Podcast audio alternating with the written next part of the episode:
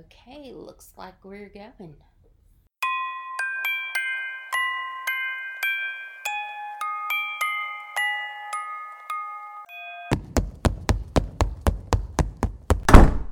So, it's been a while. It has been a very long time. It is nice to be back. It is. So, how have you been surviving all this? Um, as best I can with three children, two of which were homeschooled, distance learned, Yeah. which just resulted in hair loss and wine drinking, you know, on my part. But uh surviving. What about you guys? You've been working from home. We have been working from home, which basically means I hole up in my office and, you know, Do that whole thing. do that whole thing, stare out my window and And then come in here and stare at the TV. yeah. yeah, that's Yeah. like that's like, you know, the biggest the biggest commute you have is from your Right. office to your living room. right. Yeah.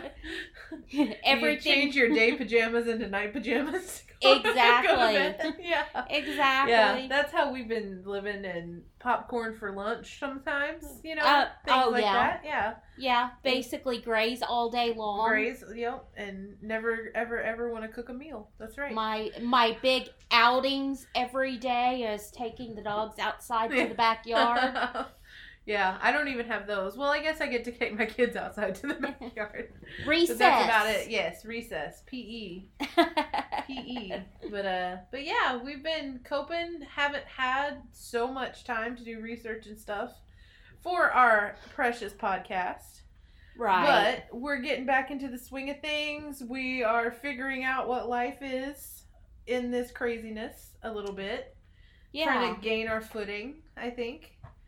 You I- know. I think we are too. Of course, you know, gain our footing about the time you know I we start looking at possibly going back to the office to work Yeah. and then have to reestablish everything. But yeah, Well, I mean, it'll be a new normal, that's for sure. I think we're gonna oh, go back to. I think we're gonna go back to stuff that's not ever gonna be the same again. Like I don't think, you know, how Mhm. you know how Asia wears masks. Those people wear masks and stuff all the time because they're so overpopulated and it's so many people and all Mhm. everybody's always sick. You know, the only play the only way you can stop it is you know to wear masks and you know. Mhm. The world might not be far behind that trend, you know, constantly wearing masks. I mean, you can get them to match every outfit. I'm just saying it wouldn't be such a bad thing. It's like one of those uh apocalypse movies. We can all dress and have cool you go. masks and you know, Hey, bling Whatever. it up. bling it up, do the whole thing, make it pretty, you know, draw some lipstick on it, put some lips on it and do your whole makeup and you know, do the things. So, yeah. Anyway, Yeah. but we're back and We it's are. nice to be back and it's going to continue to be nice because we're going to actually continue to do this, guys. Yeah. It's going to be good. But uh so summer gets to bring us our murder Yes. after so long. We're to we're rusty, guys. We're real ah, rusty. Oh, we are. We hadn't even really got going yet. then we had to stop. So bear with us. This is like first podcast all over again. So this Right. is version 1.2. so 1.2. before I get started, I want to remind you guys that we do want to hear your stories. Yes, please, please, please. So if you have any type of mystery, paranormal, UFO, murder, Any weird urban legends in your area? Any uh, strange occurrences that have happened maybe in your region? Anything really? any Uh, murderous appliances that have tried to kill you. Yes, any Um, any sort of narrow escapes with any sort of household objects. anything, anything that you think would be interesting, anything you guys would like to hear about maybe. Um any anything interesting, just let us know. We we're here for you guys. We want to hear from you. Yes. So um, hit us up on our email at murderandmysterycast at gmail.com. So I'm going to kick us off today with a story of Dorothy Stratten. So I am going to take us all the way back to 1960. Oh, okay. Um, Dorothy Ruth Hook Stratton Oh. was born on February 28, 1960, to Simon and Nellie, who were immigrants from the Netherlands. okay. Um, she had a younger brother and sister had a normal life. Um, she grew up in British Columbia, Canada, and she was working at the Dairy Queen, local Dairy Queen, throughout high school to help out at home and, you know, go into school, normal teenager. hmm Just so happened she was really pretty. So when uh, Dorothy was 18, she was still in high school. A guy named Paul Snider walked into her Dairy Queen hmm and it changed her life Okay. and ended her life Wow. pretty much. So Paul Snider was 26 years old at the time and he worked as a promoter for automobile and cycle cycling shows. Okay. However, he had a very lavish lifestyle. He liked to live it up. He liked nice things. And so he also had a side business of being the local pimp. Uh-huh. Um, so he would pimp out local girls as well. And when Snider came in, he recognized Dorothy's potential. And so he started to sh- show her some attention. Um, started kind of courting her and showering her with attention, Mm. expensive gifts, expensive dinners. Oh, Um, did the whole thing, huh? yeah, Yeah. things that this small town girl Wined and dined. You know, somebody that Yeah. never had been wined and dined before, right? Yeah. Yeah. and so and this girl, she grew up as um she was pretty naive. Yeah. You know, she was just eight, 18 years old. She was just a baby. Yeah. Um she lived a pretty sheltered lifestyle. So he started convincing her that she could be a star and she could make all of his dreams of fame and fortune come true. Okay. This yeah, this wasn't a She's a golden goose, basically. like- right. Okay. This wasn't going to be your local streetwalker. This, This- was he, he had big plans. Yeah. He was moving up. Okay. yeah, this was his moneymaker. She was the key. Yes. So he convinced her that she could be a model. And he also convinced her mom because in Canada at that time, 19 was the age of consent and Dorothy was only 18. Okay. So mom had to sign the papers too. Okay. So he got mom to sign the papers, and then he talked Dorothy into competing in Playboy's 25th annual Great Playmate Hunt.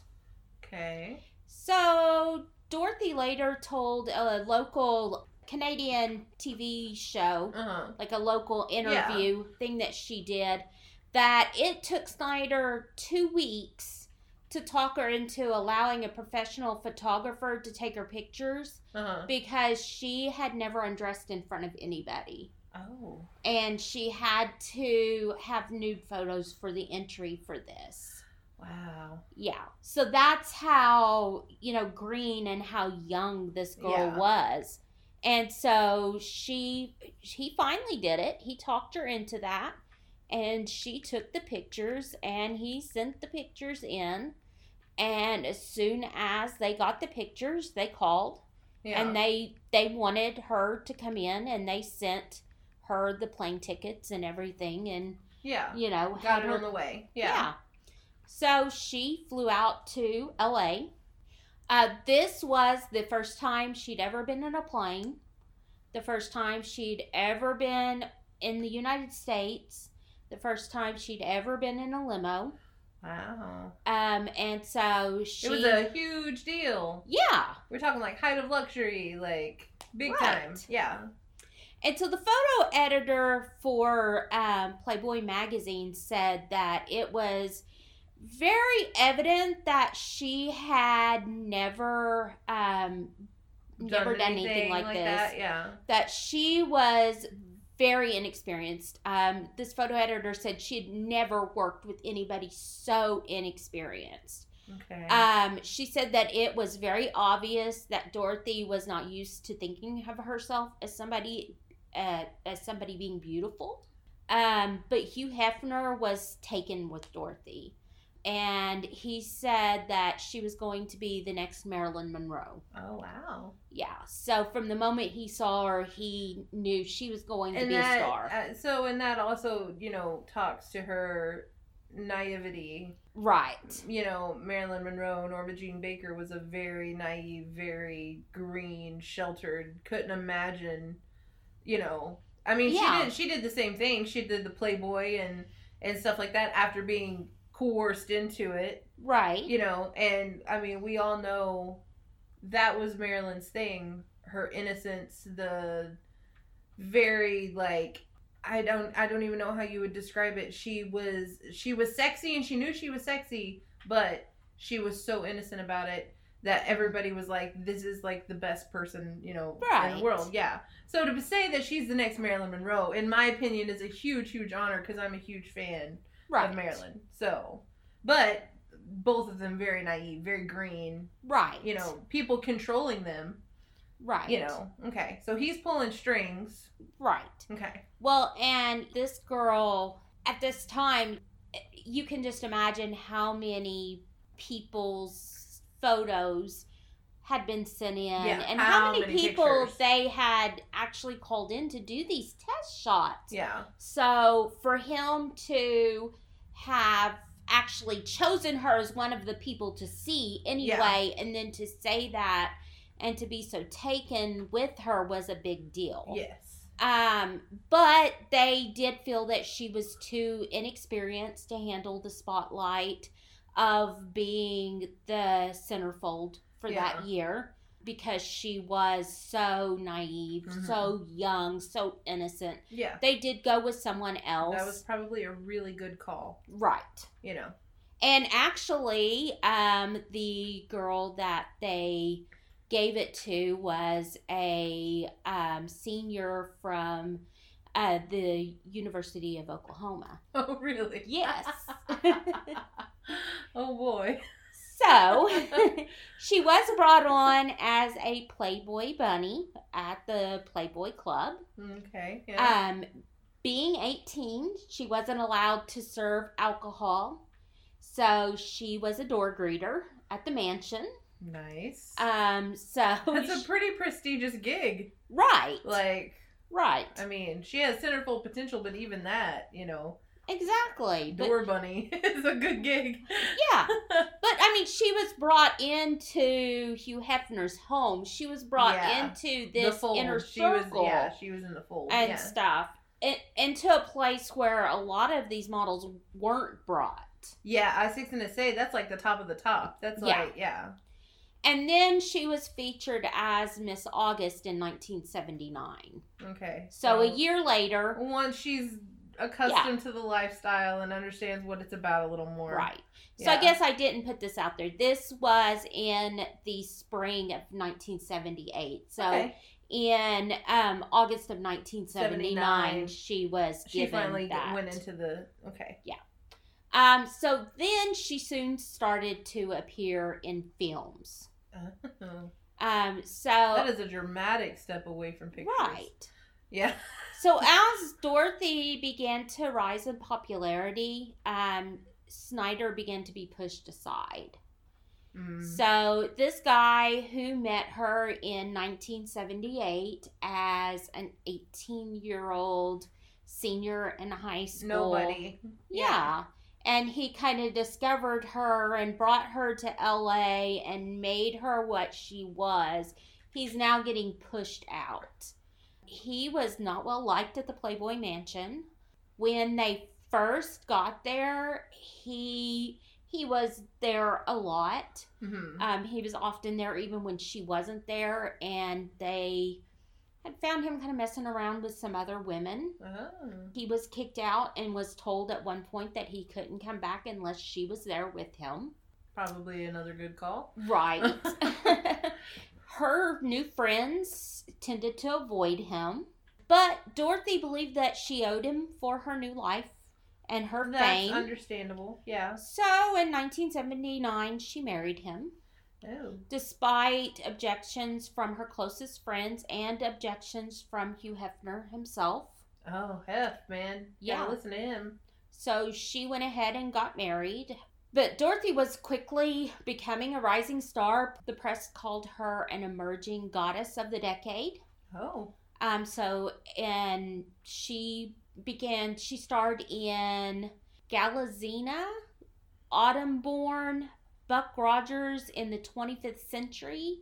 Um, had some roles in Fantasy Island, Uh-huh. um, Skate Town, USA, uh, Americathon, and they all laughed with Audrey Hepburn. Oh, okay. Yeah. So So she dabbled. She did She some did. things. Yeah. She did.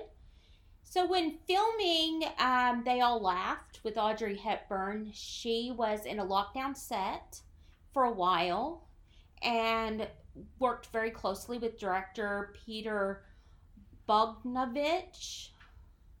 Bogdanovich.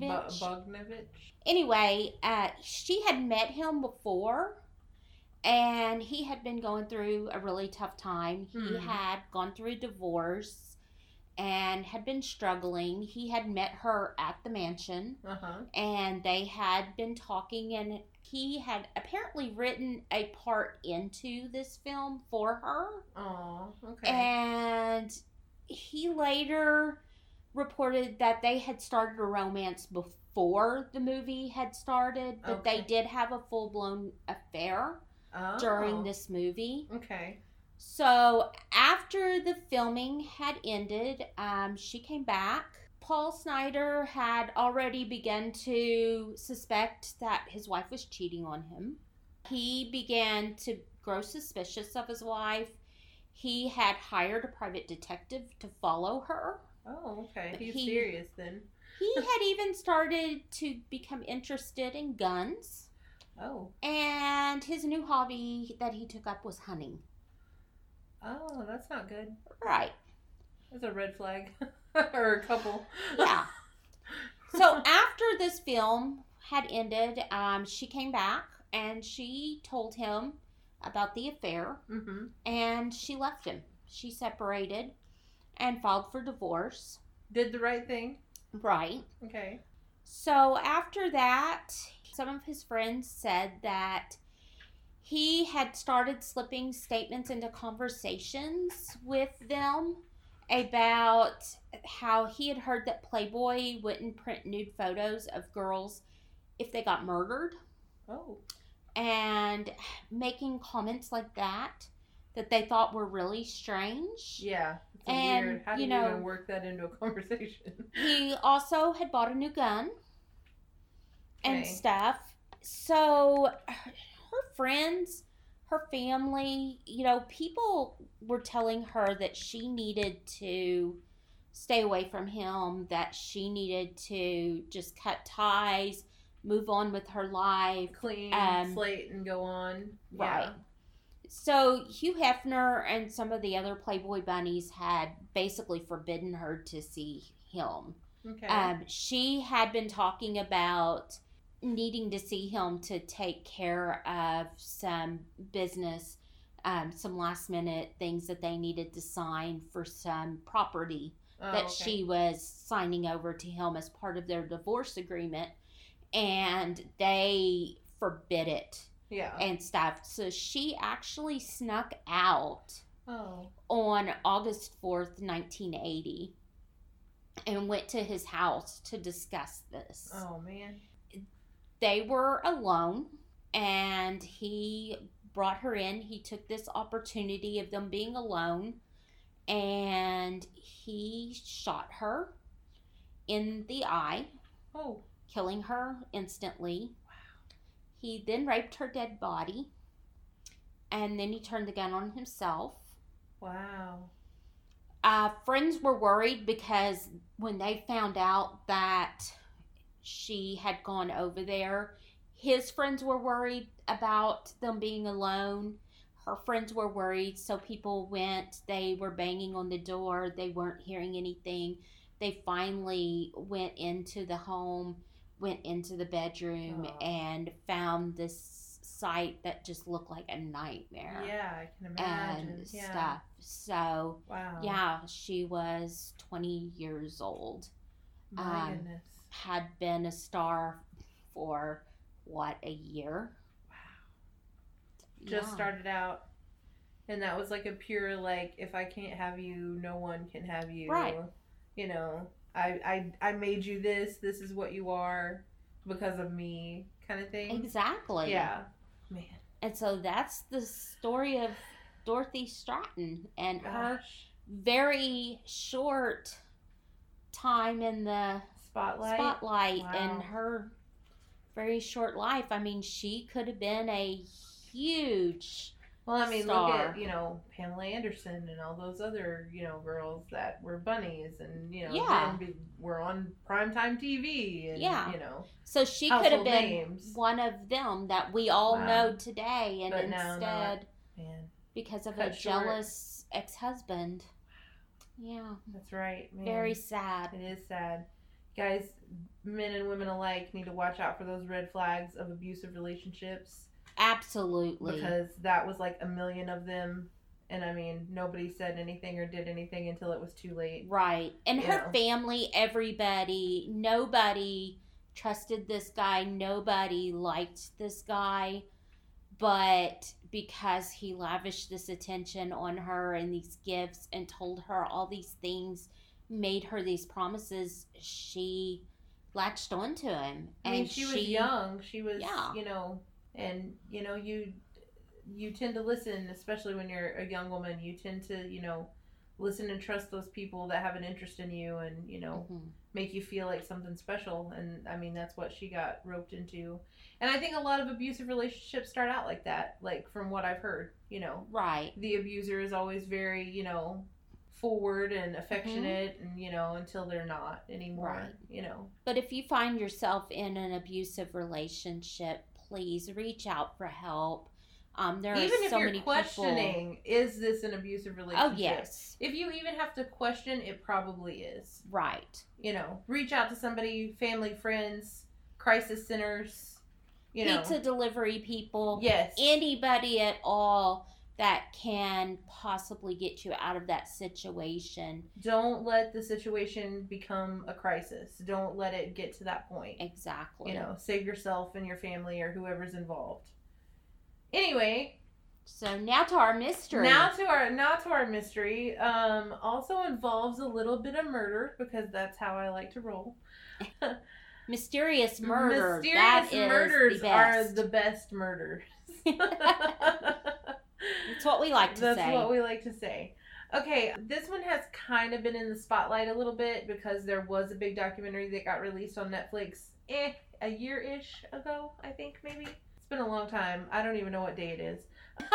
It, it was a, it was a while back. Um, it was called The Staircase, and yes. yes, and it dealt with the author Michael Peterson hmm and his murder trial for allegedly murdering his wife on a staircase. Um, a lot of really weird things come out in this trial. A lot of twists and turns. Let's just dive in. Okay, so uh, Michael Peterson was born in Nashville. He graduated with a bachelor's degree at political science uh, at Duke University. He was the president of his fraternity. He was very well liked. He was on the student newspaper. He was very charismatic. After he graduated, he worked with the Department of Defense and he was assigned to uh, research increased military involvement in Vietnam was basically he, he was analyzing what was going to happen Okay. there. So kind of an important dude. He was Yeah. educated and he kind of got into a pretty important spot there. So while he was doing that, uh, he also got moved to West Germany and got deeply, deeply involved with, you know, the armed forces because of the Department of Defense. Uh-huh. Um, in 1968, he enlisted in the Marine Corps and he did serve in the Vietnam War. In 71, he received an honorable discharge with the rank of captain. okay. Uh, he had a car accident that left him with a permanent disability. Therefore, he wasn't, you know, physically able to serve anymore. He uh, says that he has these medals, Purple Heart, and things like that. No one can really find documentation on it, so nobody really knows for sure. okay. You know, I guess that's a thing. But You would uh, Think there would be documentation of you would think somewhere? because this was like a silver star and a purple heart, like pretty big Right. important ones. Yeah. Um and so, you know, he's kind of maybe a shady person a little bit, you know, telling some things that maybe aren't necessarily the truth. You know, Anyway, after he got out of the armed services, um, he decided his calling was to become an author. Okay. He wanted to be a writer.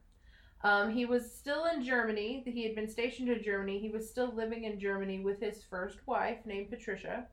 They befriended this couple in Germany and started having these couple dates with them, became really, really good friends with them. And their two children became really close with their kids. Uh huh. Michael and his first wife had tried for several, several years to have kids and couldn't.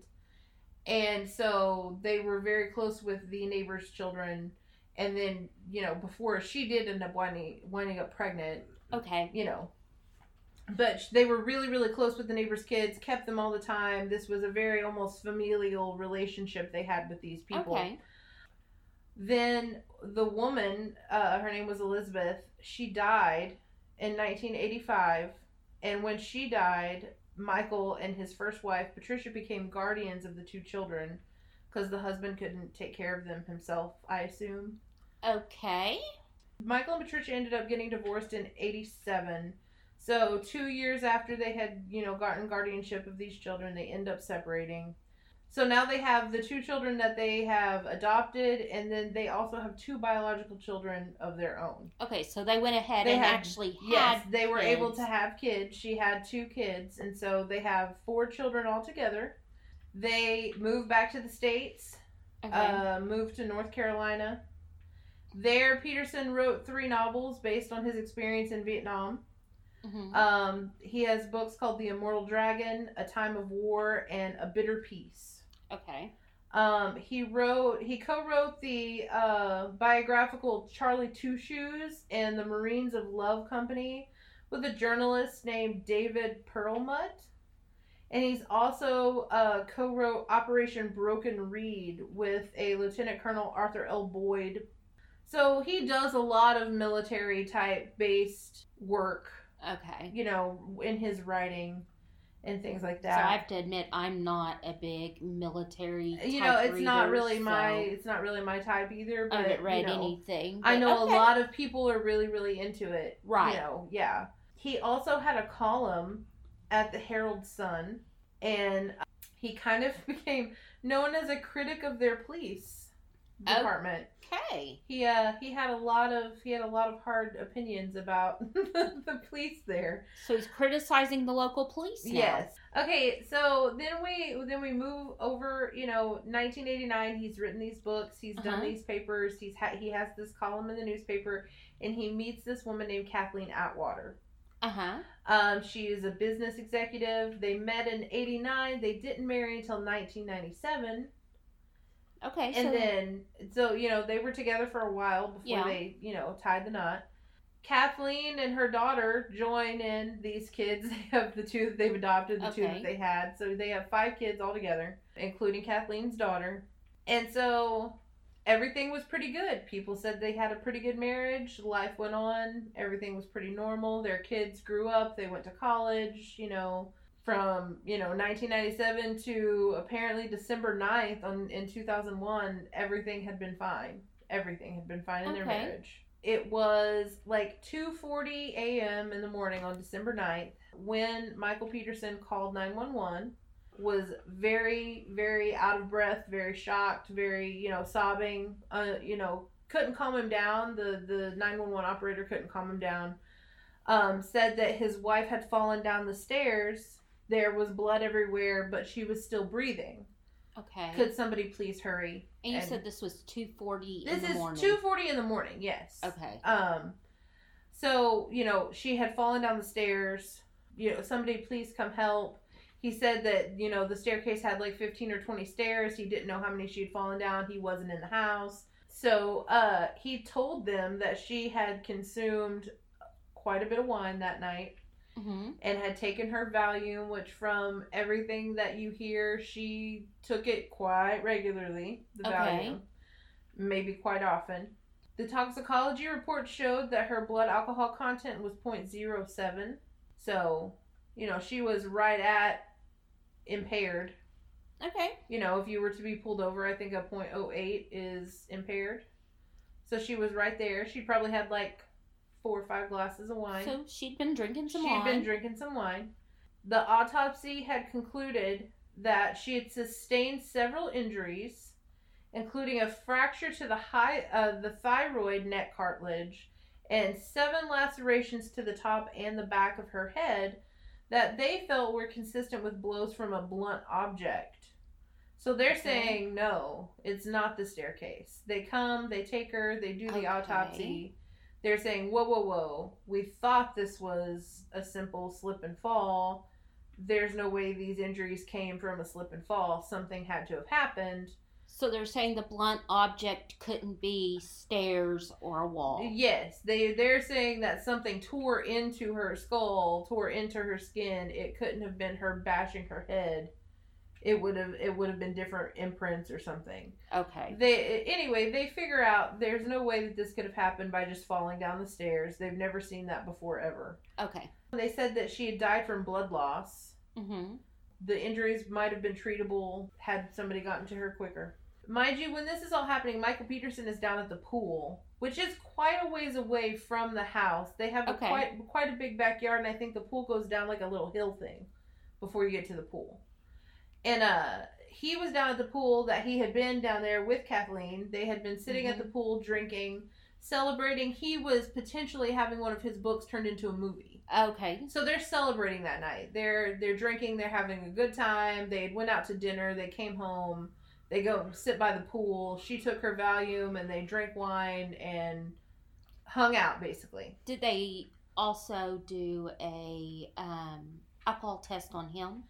I'm not really sure if they ever did. Uh, I do believe they said in the police report that he did not appear to be inebriated.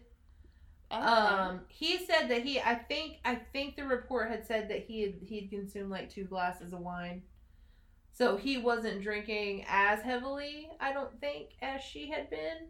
okay. Um, don't quote me on it, and don't hang me if I'm wrong, guys, because it might not be. this is just kind of from memory. so he had had some. he had some wine. Yes. We'll say at least a half a bottle. He had had at least half a bottle, maybe not even a bottle Which to himself. I mean, a half a bottle would be a couple of glasses. yes. And but And I mean, she but had had the it, majority had of the wine. Yes, and think about it. She had been having the majority of the wine, but she still wasn't even at impaired quite yet. Right. And So then she took her Valium on top, top of of that, that. though. Yeah. Which would make her even way more impaired. Way more impaired. And Yeah. then she's walking up the stairs. Yeah. Which, I mean, this is her home. This is something she's probably done multiple times is Yes. drink wine and then take her Valium. Yes. It's probably so a this is thing. probably a very normal weekend her. night. Yeah, exactly. Okay. And so everybody starts going, okay, well, he was the only person there. You know, it looked a little bad because he did hang up on 911, but then he called them right back. But he was paranoid. He was But scared. he was scared. um, He the the 911 tapes, and I mean, you can YouTube these or whatever to find out more information on it yourself. He's hysterical. Like he does not know what to do with himself, just like you would if you walked in and all of a sudden your wife or your spouse was laying on, you know, the floor. yeah. But um so the medical examiner does this autopsy and says, you know, by the lacerations on her scalp, this could be nothing but a homicidal assault. She was attacked. Okay. And so, um, th- she says the the medical examiner says that it was a total of seven lacerations to the back of her head that was a result of repeated blows with a light yet rigid weapon. It wasn't heavy enough to cr- like crush the skull or anything like that, but it was light enough that it you know could cut the skin at least. Um, Okay. you know, they said the defense, of course, goes, you know, her skull was not fractured by blows or anything like that. She had fallen down the steps. There's 20 steps here, guys. You know, hmm she could have hit her head multiple times on the way down. Right. Especially if you're tipsy and, you know, trying to get up or whatever. Yeah. Right. You know, a, a sober person could sustain multiple injuries. A drunk person could sustain even more Right. you know um of course this this trial drew a lot of media attention because he was a pretty famous author hmm you know of course in 2001 2002 when this all happened when this started that was court TV was a big thing, and I like, this remember was, that. You know, televised court was like a big entertainment thing. Yeah. Watched it all the time. Absolutely love court TV. Uh huh. Um, and so as as you know, it became a bigger speculation. You know, people were people were really focused in on this. The prosecutors like started scrambling, basically. Um, yeah. in my opinion, uh, they didn't have a super solid case, but they tried very hard to make one. hmm Um, so we pull out a whole bunch of really embarrassing private private things about this man. Um, they found out that he had been talking to a male prostitute, um, Oh. trying to arrange a sexual engagement. Um, had a lot of gay pornography on his computer, and just a whole bunch of you know these very embarrassing kind of things. The prosecution pulled these out and says, look, he was not happy with his marriage. He did not want to be married to a woman.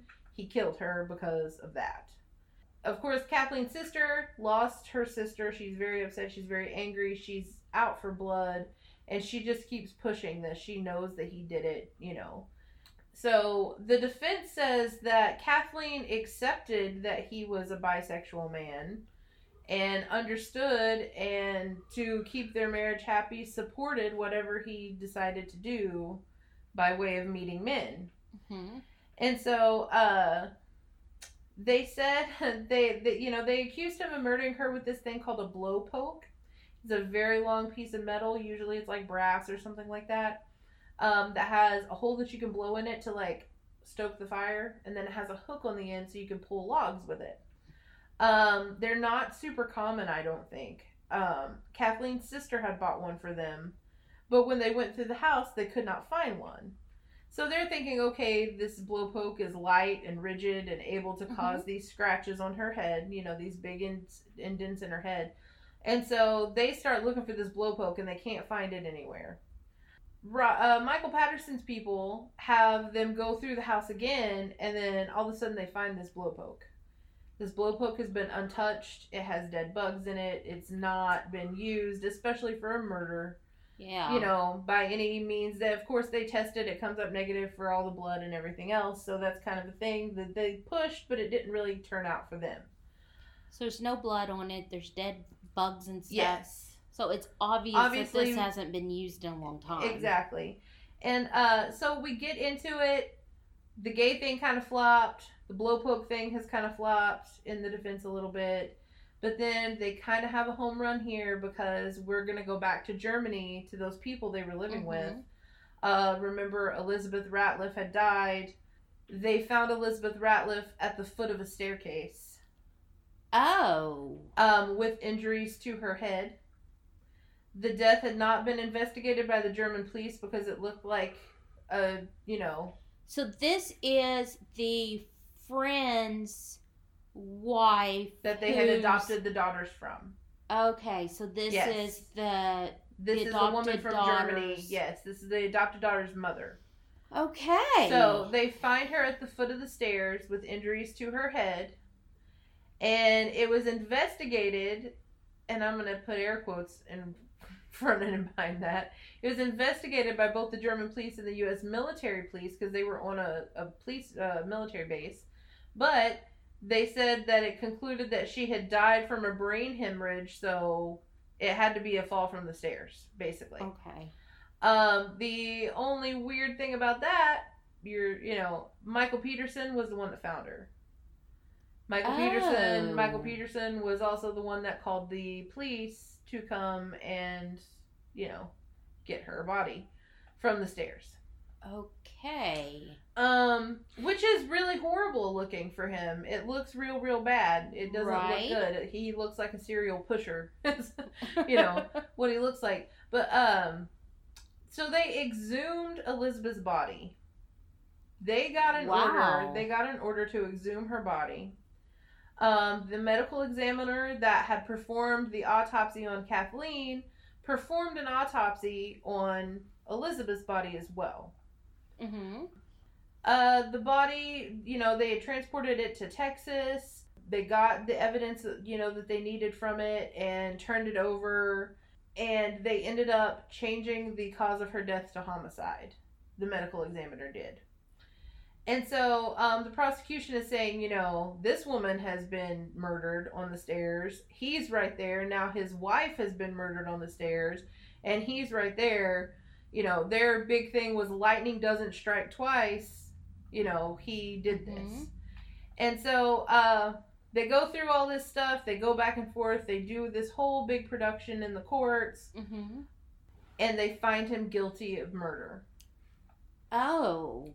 Yes. On April 10th of 2003, he was sentenced to life in prison without the possibility of parole. They said that it was a premeditated murder that he knew that the, that he was going to do this.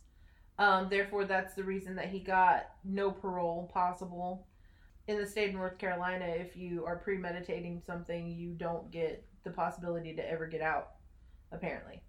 So he instantly appeals you know, because he's led from the courtroom to the prison. He instantly appeals. Like, this goes on to 2006, I think. Uh, in September of 2006, the Court of Appeals rejected his argument for a new trial. They he was saying that all the that they had messed up on some of the evidence. They ruled that the evidence had been admitted fairly. Um, they didn't find any any of the things that he was saying was wrong. They didn't really find anything for that. So he had exhausted his appeal of his verdict. There was nothing that he could do about that anymore. They the he got two new attorneys in 2008 that represented him. They filed a motion for a new trial um, on three grounds that the prosecution had withheld exculpatory evidence about the blowpoke, that the prosecution had used expert witnesses whose qualifications were disputed, and that one juror had based his judgment on racial factors, is what they were going with. And in March of 2009, his motion was denied again by the uh, Superior Court. But in 2009, um, a new theory had kind of been thrown around. People were talking about it. Um, the uh, the theory is that Kathleen's death was not a murder; that she was attacked by an owl.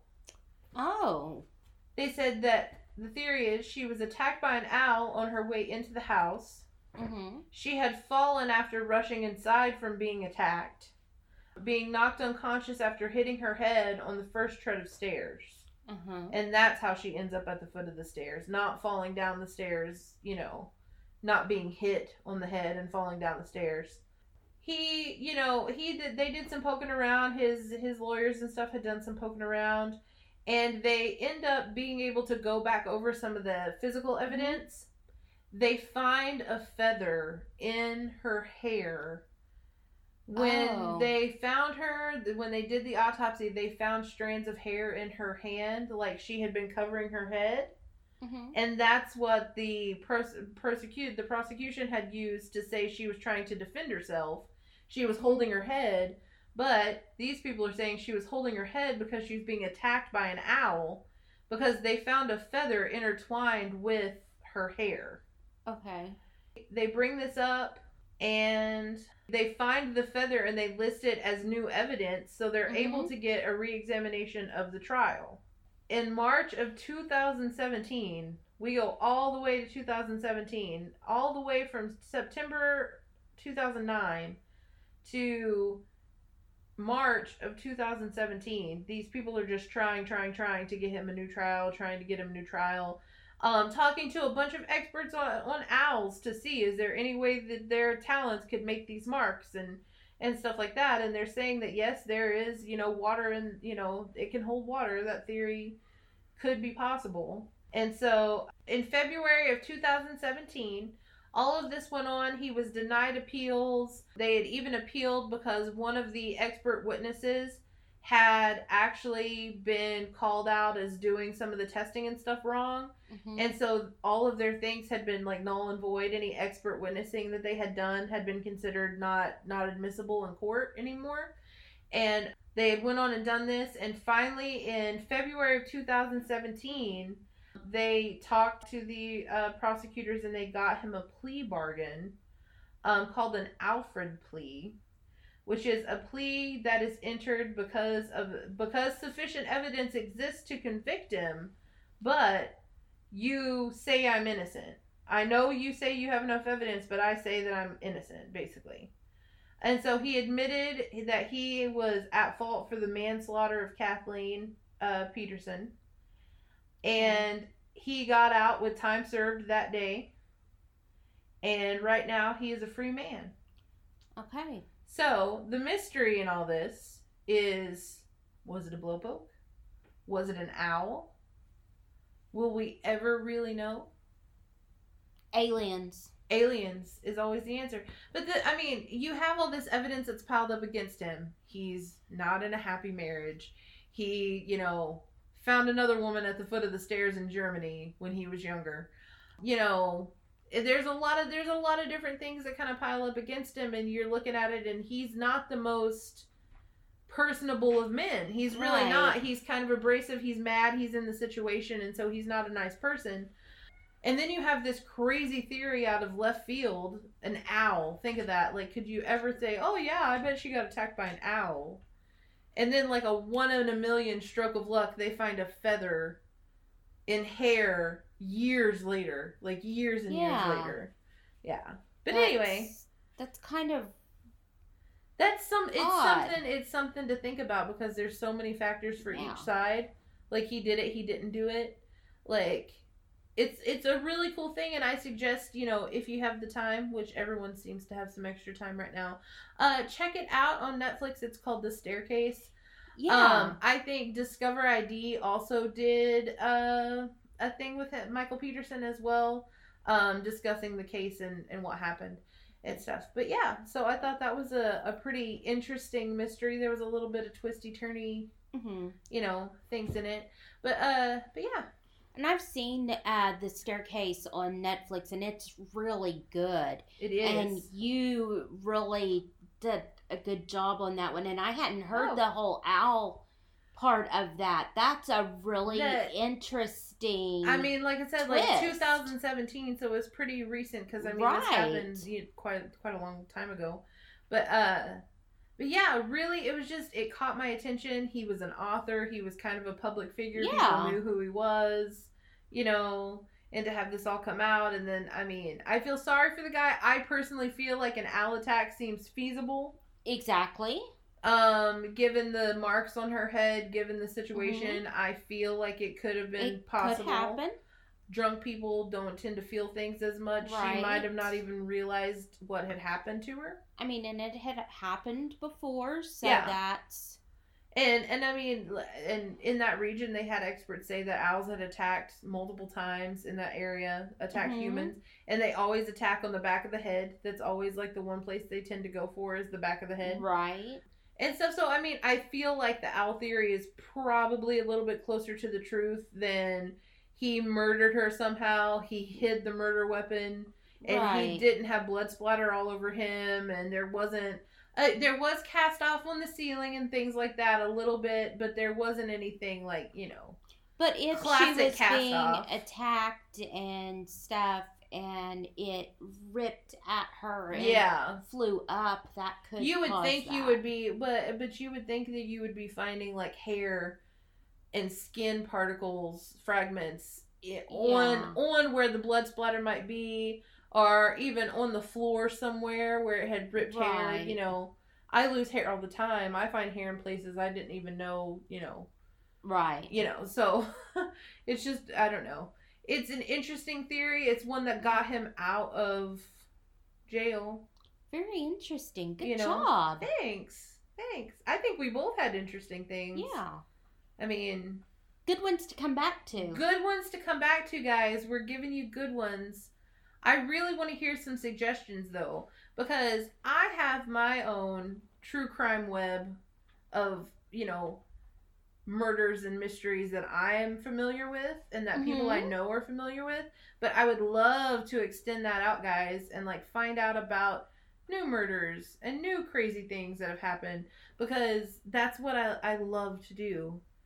Right, and we want to hear your personal stories. personal too. personal stories uh anything even regional news stories that you guys have that deal Yes. with murder mysteries stuff like that missing persons suspicious you know circumstances anything. That would Yeah. be amazing. You guys hit us up. And we're gonna try to do better on social media. I'm gonna i'm gonna try to do mm-hmm. better on social media and actually kind of talk to you guys because that's what i would like to do. Yes, I am not good on social media at all. I don't have the time for it. I'm so sorry. i make time for it. It's okay i gotta get our instagram going too I'm not a socially person. yeah I'm more okay. of a murdery person. well don't, don't tell people you're a murdery person that's not a good way to describe yourself Meet my sister. She's a little murdery. You gotta watch her. She's a little murdery. Um, I like knowledge. She likes murder. It's weird. It's anyway, guys, seriously, email us, contact us on Facebook, comment on Facebook. yes. We'll have a discussion. Maybe if we get enough people, maybe we could do a live one day Oh yeah, or Do maybe a dead. or dead. do a do a Facebook dead. anyway, you guys, it's good to be back. We're gonna continue doing this. Um, for our listeners, I know we have like 137 at Uh, last count. something like that. It Something was pretty amazing. Thank pretty you. pretty neat for two people that are talking into the void here. I, I know. I I honestly thought we were just talking to ourselves. So talking to ourselves, recorded conversations for later. But uh, but thank you guys. Continue Yeah. listening, and we will continue to do our best. Yeah. and say And bye. Say bye.